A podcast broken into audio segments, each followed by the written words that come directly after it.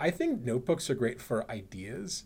I think like a well managed to do list is a software product that you need to adopt. And there's like 80 of them. I actually don't even care which one you adopt, but it's like when I like tell something to founders and then they write it down in a notebook, I'm like, that's gone forever. but they look cool. They have like a fountain pen and they're like taking beautiful yes. notes, Michael. We all that know that everything important's in the Moleskine notebook. Is Michael Seibel with Dalton Caldwell. Today we're going to talk about how future billionaires get shit done. So, Dalton, you were inspired by a PG boast when thinking of this idea, right? Yeah, Paul Graham wrote this really famous blog post, um, I believe called Maker Schedule, Manager Schedule, where, you know, he said something that all of us have thought before, but he put it very succinctly and in great words. And so if yes. you haven't read it before, anyone out there on the internet, um, you should read it. Just Google Maker Schedule, Manager Schedule. We can put a link in. And he introduces the idea of the difference between how makers, i.e., programmers in his case, organize their time to be productive versus folks that are managers. All right? And Business so it's great terminology. It's good stuff. Yes. So let's start with the maker mode. You were a developer in your startup. I was a business guy in my startup.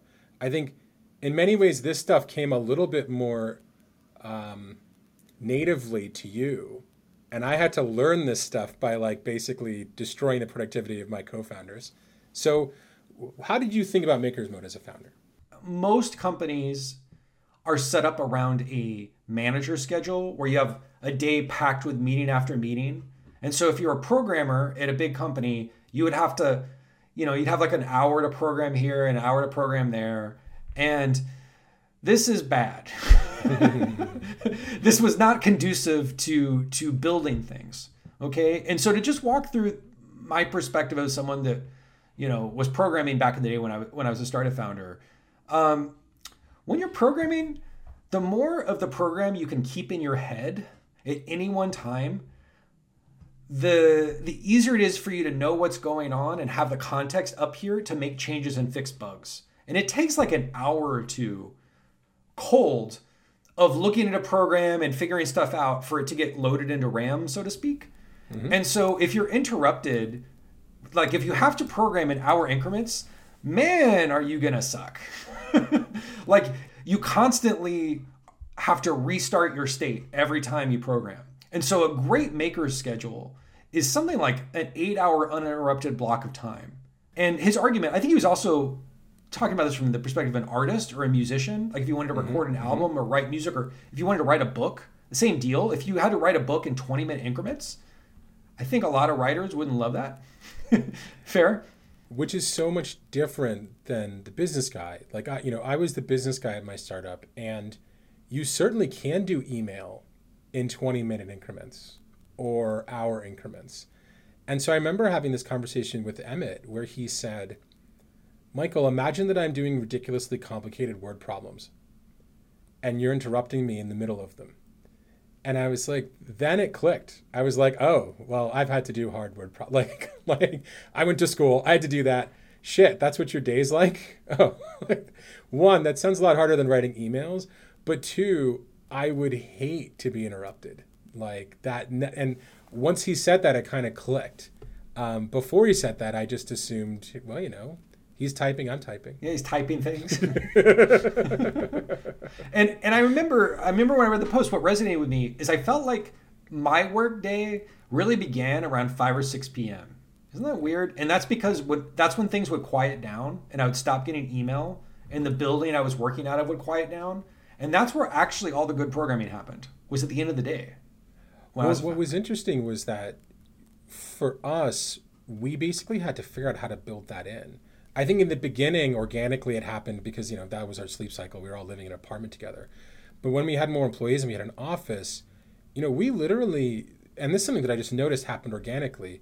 Nothing got done before lunch. Like getting to work was all about like getting in, answering your email, doing a couple meetings. Like it was just like no one who was writing code even wanted to start writing code before lunch because lunch was the big like fu in the middle of the day. And our whole trick was one, how do we not serve a lunch that makes everyone go to sleep? and two, how do we make that post lunch time free of everything.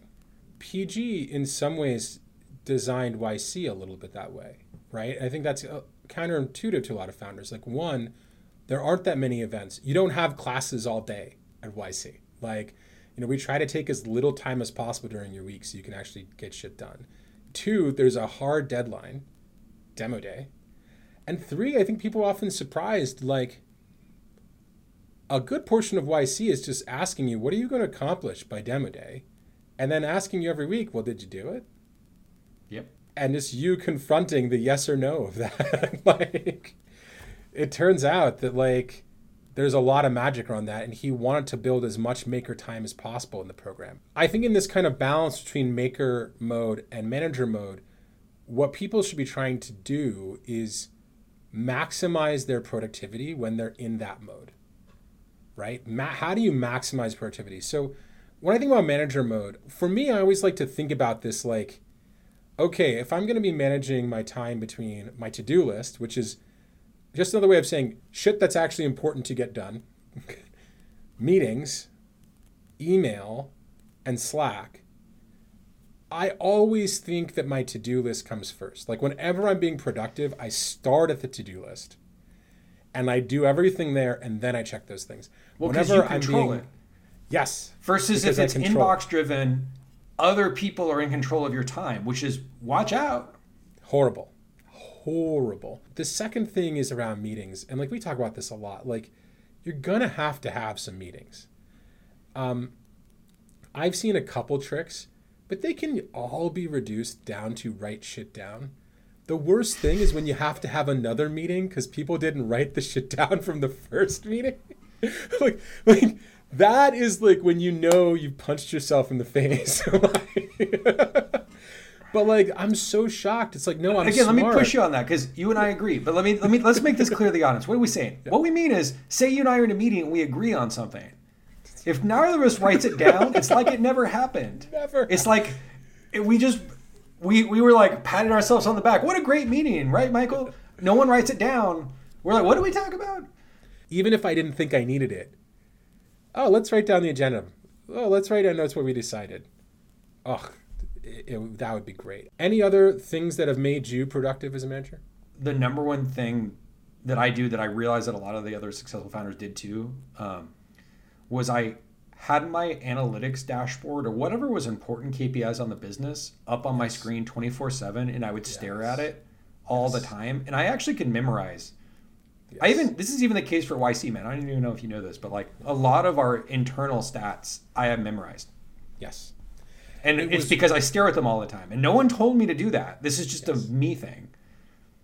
But I'm like obsessed with like the internal key KPIs for anything I'm working on. I'm just like an addict to look at that stuff. I know? think that that is such what we see on the other side, and I completely agree with you. That was a huge thing, especially for my second startup. That was a really huge thing. It's funny uh, when you talk to a founder who knows their stats well. They just talk about their stats so differently. You know, like man, like first of all, they don't round off numbers to the zero, nearest like zero. You know, like, but second of all, they know whether they're up or down ten percent at like at any given time like at any yep. given time.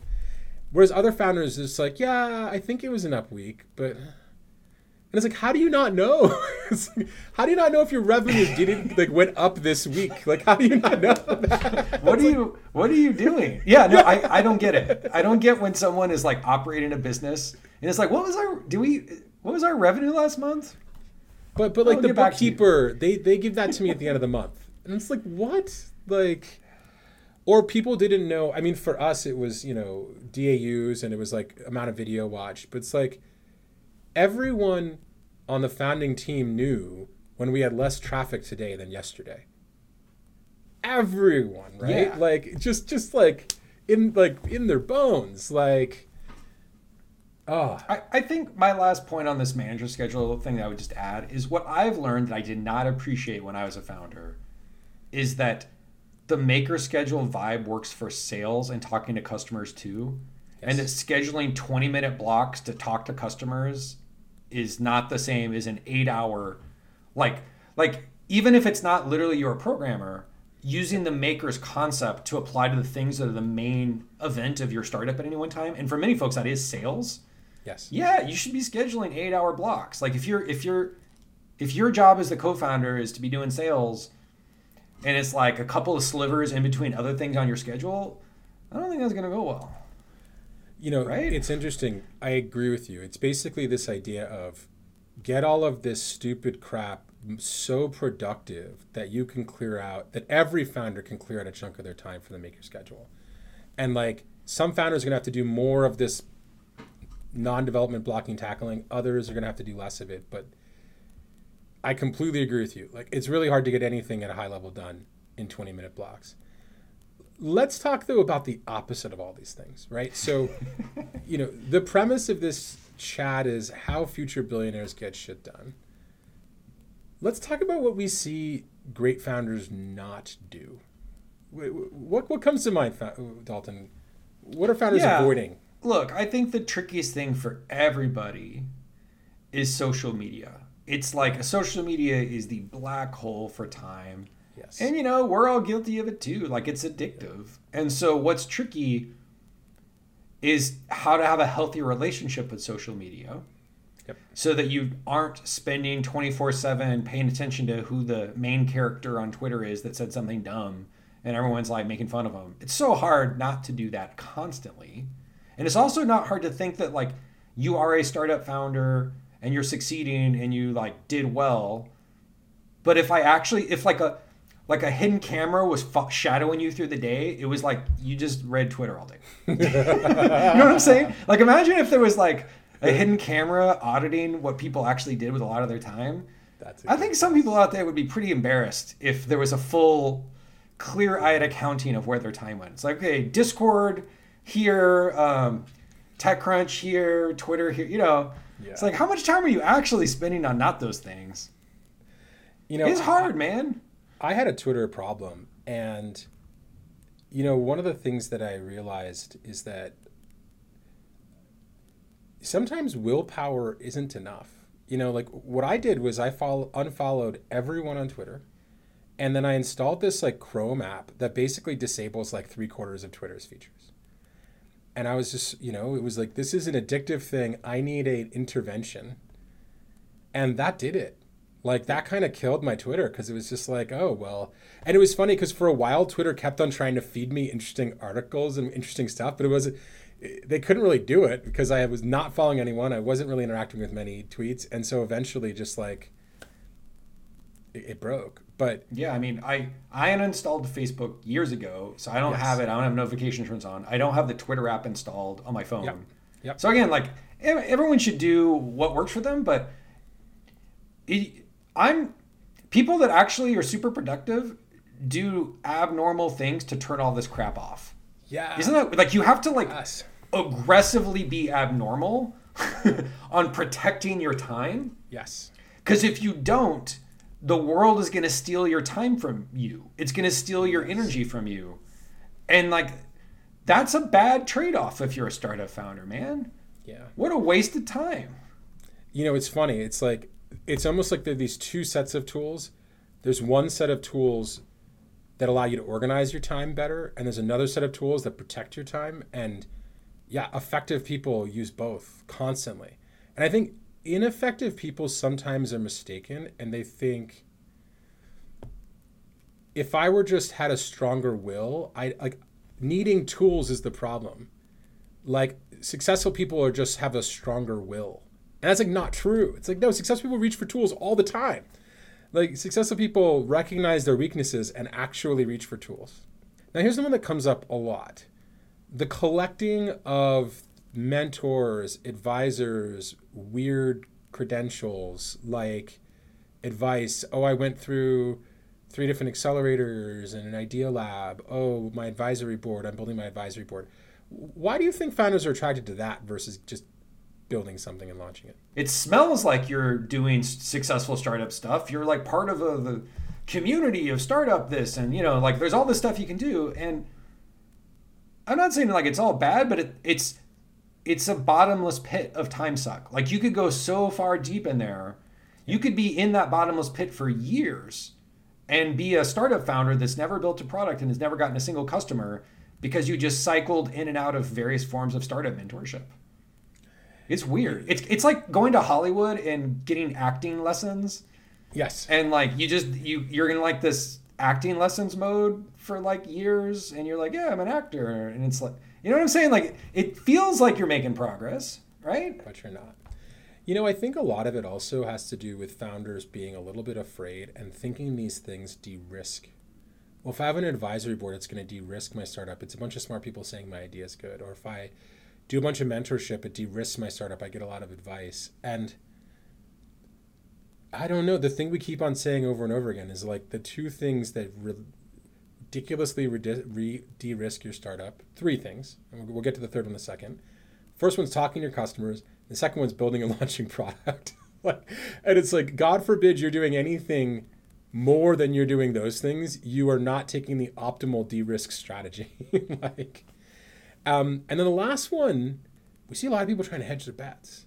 So many people trying to be like, well, I'm keeping grad school open. I've got a Google job offer. I've got a Jane Street or whatever the new tech finance thing of the minute is and I'm talking to three friends about doing a startup. And like I'm kind of moving all those pieces down the board at the same time. and like we get asked questions like, "Okay, so how do I optimize this?" I'm like, "I don't I don't think you can be great at those four things at the same time. like it's hard enough to be great at one of those things." But like once again, like why should I hedge? Like why shouldn't I hedge, Dalton? Like isn't the optimal move to hedge? Like how do I know I'm making the right decision? when you're taking a high risk life decision, uh, you know, like we said again, like we said on these this video series a number of times, you're gonna look stupid and you're gonna take risk, and there's a chance you're gonna be like, that was a huge mistake, and you want to like barter with the universe. You want to you want to be like, come on, can I? Can't I like de-risk this like you want to think that you can be smarter than the system to somehow give up nothing and have no downside and only have upside and the more you try to barter no downside yeah the more you want to try to barter with the universe to be like okay first i'll get a job at google and then i'll save money and then i'll do you know i'll invest in crypto and then i'll do like you want to like barter with the universe to have no risk and i guess like I get where I feel I get where people are coming from. I just I'm not sure that's a real thing. And I think it's being more real with yourself is like, yeah, I'm taking risks. Like, yeah, quitting my job at Google is a risk. And this, I may regret it, but I may not. And, but I'm doing this with eyes wide open. And by actually putting my full heart into anything I do, whatever that is, including not quitting my job, that's how can you have regrets about that? Being proud of the work you do. I mean, this is what I tell a lot of folks. I do a lot of office hours with people that are shutting down. I did one today you know, it's like their final office hours because they're shutting down their startup. And I, I tend to tell people similar stuff, which is like, look, if you're proud of the job you did, you know, if you if you had heart and you gave it your all, and you feel like you learned stuff, then great job. And you should view this as an affirmative experience. You didn't. and so, like, I'm proud of you. I'm proud of the job you did. I know you had your heart into this thing, and like, we'll get the next one. You know, and I think that that message has to be told because it is rewarding, but founders have to be kind of reminded that they didn't fail. Like it's not like or, or let's just put it this way it's not like failing a test that like a, a, basic math test that you just didn't study for it's like it's not like that like you tried to do something that so few people in the world are successful at failing is not really failing like at all um, it's like you know, uh, it's like trying to be a pro athlete. Like where you're really good in college and you try to go pro and you like make a team and then you get cut in the first year. Like that's still pretty awesome. Yeah, like, still were maybe like, one of the best thousand people on earth who could play basketball. like, yeah, and so it's like, you know, again, it would be great if you were number one in the world, but like people are going to respect what you did, and you, and if you, if you're, if you're proud in your heart of the work you did, then you will view this as a positive thing in your life. You know. Yeah. And I always tell the people who are hedging, I always say this the other side, you know, in our world, it's really competitive. And what happens if there's a team that's exactly as competent as you and they're not hedging? They're always going to win. You know, they're always going to beat you. So, how much better do you have to be than that team if you're splitting your resources two ways, three ways, four ways. Like, so it's not even a good strategy, even if you were trying to think strategically, unfortunately. No. Um, so, yeah. So there you go. Those are some of the things that future billionaires do to get shit done, and some of the things that they avoid as well. Great chat. Sounds good. Thanks, man. Thank you.